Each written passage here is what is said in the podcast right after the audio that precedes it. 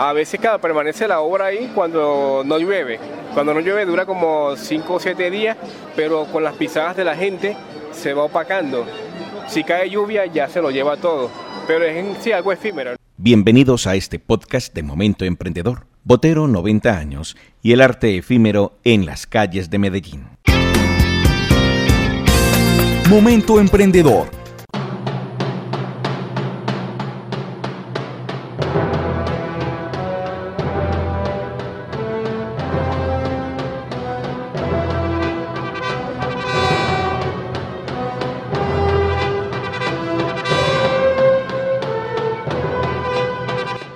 ganarse la vida con la pintura es muy difícil, muy difícil. Pasan años que uno pues lo pasa muy mal desde el punto de vista económico. Yo tuve, digamos, tranquilidad total económica solamente como en el año 62, de que no está, no está uno contando centavos que pagar la renta.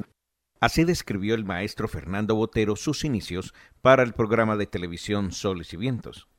Y es que la creatividad y la expresión artística siempre esperan con paciencia para dejarse ver a los ojos del mundo real por medio de diferentes formas y expresiones. Simplemente lo que hago es barrer el piso y ya empiezo a trabajar la tiza. Para el artista venezolano Juan Rodríguez, el cemento por donde caminan miles de personas que transitan por el pasaje Junín en Medellín se transforma en el lienzo donde impregna su obra. La técnica empleada por Juan para expresar su creatividad es el Madonari pero nunca había conocido el arte Madonari, que este arte se llama Madonari, que es el arte con tiza en el piso, una técnica italiana que viene de Italia. Y lo vine a perfeccionar como que más o menos fue acá, acá en Medellín. Aunque su obra está expuesta en la calle, en pocas horas quedará grabada en el olvido. Efímera, eso es algún arte efímero, por eso le digo, ese es como un arte de para simplemente hacerlo de efímero, ya, ya no permanece la obra ahí. A veces cada permanece la obra ahí cuando no llueve. Cuando no llueve dura como 5 o 7 días, pero con las pisadas de la gente se va opacando. Si cae lluvia ya se lo lleva todo. Pero es en sí algo efímero, no es algo pues, no para que, ¿cómo le explico? No es algo que realmente perdure ahí.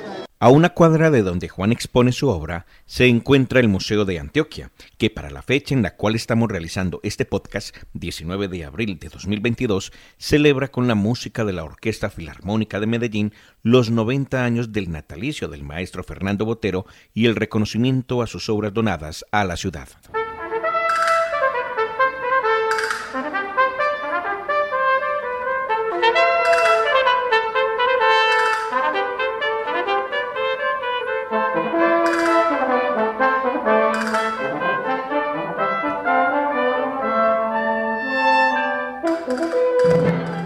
El espíritu creativo de Botero habita en este espacio gracias a las 147 obras de arte que aquí se pueden apreciar durante todos los días del año.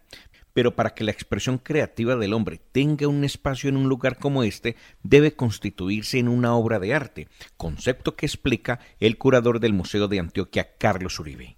Mira, una obra de arte eh, tiene, digamos, una categoría a partir, digamos, de una valoración cultural, una valoración histórica, una valoración a partir del autor también, pues el autor tiene que tener un reconocimiento eh, en, su carrera y ser aceptado, digamos, por los críticos, por los historiadores, por las instituciones mismas, y a partir de allí, pues empieza a tener un recorrido y una, una lectura que empieza a conversar con otros eh, artistas, otros, otras obras eh, en, los espacios en los cuales eh, se exhiba.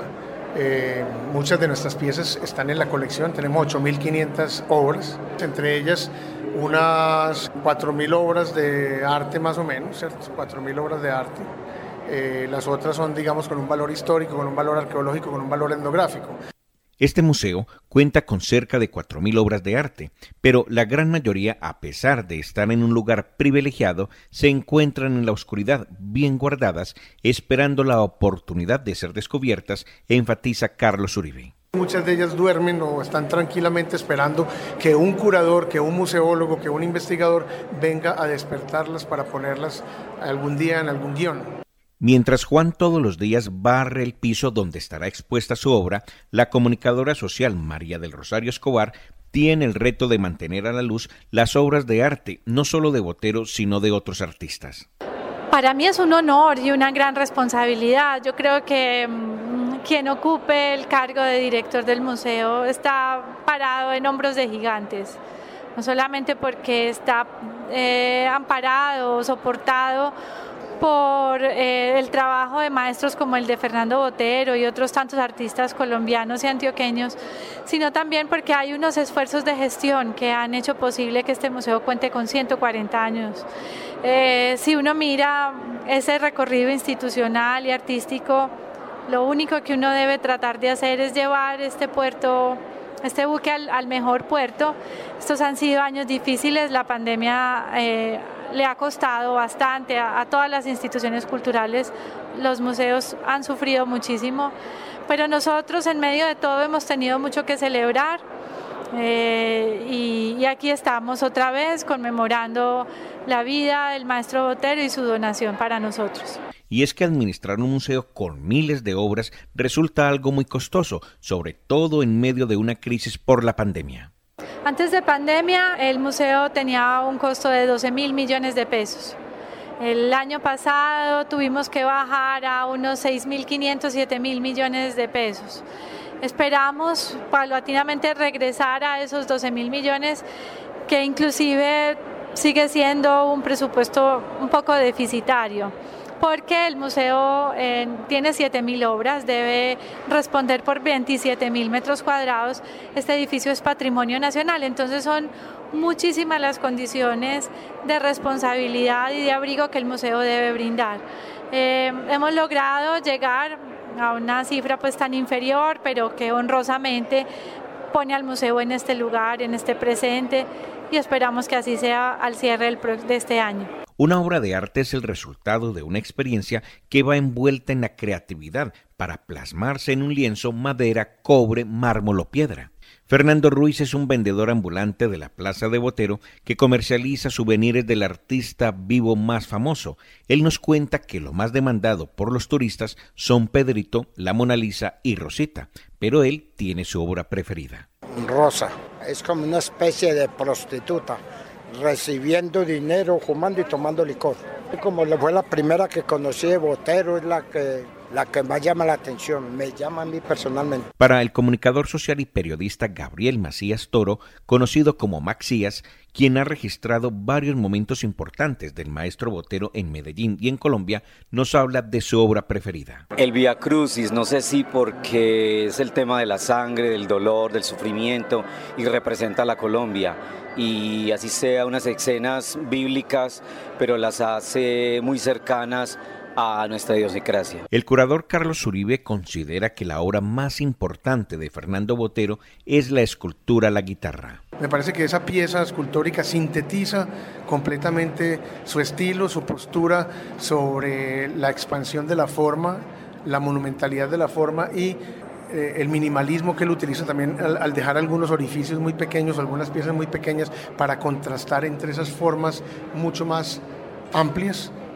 y lo pequeño. Alfonso Cartagena es un fotógrafo que desde hace 20 años trabaja en la Plaza de Botero. Él con su cámara registra la forma como turistas y visitantes de la ciudad se apropian de las esculturas para darles un significado en sus vidas.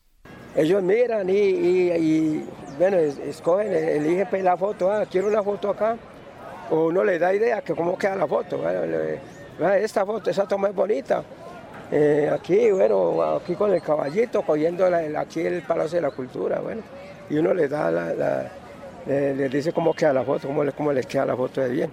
La más eh, que llama la atención es esta, esta, estas dos, estas dos que quedan en el medio de, los dos, de las dos esculturas. Aquí la, la, la, del espejo, que a esa le dicen la vanidosa, porque bueno, el quitaron el espejito. Pero sí, gustan mucho tocando la nalguita a la, a la, a la, escultura. Y la otra, la, reclinada, que es la de allá, que siempre les tocan los cenitos, que está esta manchadita y ya peladita de tanto. Y aquí dan, la, muchacha le, le gusta cogerle pues, el el pene. El pene, ahí está. Mientras en el Museo de Antioquia se inaugura la sala de exposición Botero 90 años con obras que se encontraban guardadas sin ser expuestas, el artista Juan Rodríguez está de pie contemplando su obra plasmada con tiza en el suelo del pasaje Junín. es una imagen que yo saqué, ¿cierto?, de internet. Pero lo que realmente da a entender la obra ahí es un, pues, como que el ratón y el gato que está ahí plasmado como que el gato cazando el ratón, ¿sí me entiendes? Algo así, pero no tienen como un título especial, especial. No, si el mensaje es como que el, gatico eh, observando pues al ratón en el momento como que para cazarlo, cazándolo. Dos de las mejores obras representan menos del 1% de lo que puede valer una obra de Botero. Un rostro de justamente que, que le dije, el de Cristo, y un gato que pinté también hace como dos semanas. Realmente es lo que, como que sí, me gustaría decir, pues son esas dos obras. Las vendería por ahí en 800 o 900. Aunque valdrían más, pero obviamente que a veces la gente a veces no, no da lo que realmente es por la obra. Pero, ¿cómo se determina el valor de una obra de arte? Carlos Uribe nos explica. El valor de una obra de arte se determina por el reconocimiento del artista, básicamente, por su importancia cultural, por el momento histórico también en que está inscrito y porque de todas maneras su obra también tiene un valor en el mercado. O sea, son como esos cuatro elementos. Eh, por supuesto, en Botero se conjugan todos. Es el artista colombiano más importante, eh, vivo además. Eh, participa su obra en subastas, en grandes exposiciones. muchas personas tienen obra de Botero y están buscando obra de Botero. Por eso su, su avalúo y su tasaje, digamos, desde el punto de vista económico, es muy alto. Y aunque Juan Rodríguez ha insinuado un precio para dos de sus mejores obras, este es el valor que podrían tener las 147 obras de Fernando Botero que hoy permanecen en el Museo de Antioquia. Son invaluables, no hay manera de, valorarlas. Ese es el regalo más grande que Botero le ha dado al país, la donación de Medellín y la donación de Bogotá.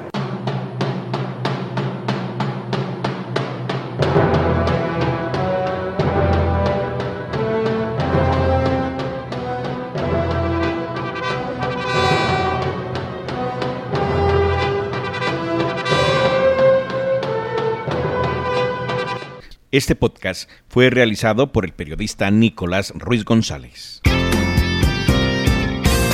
Momento emprendedor, porque las oportunidades hay que aprovecharlas. Dirige Nicolás Ruiz.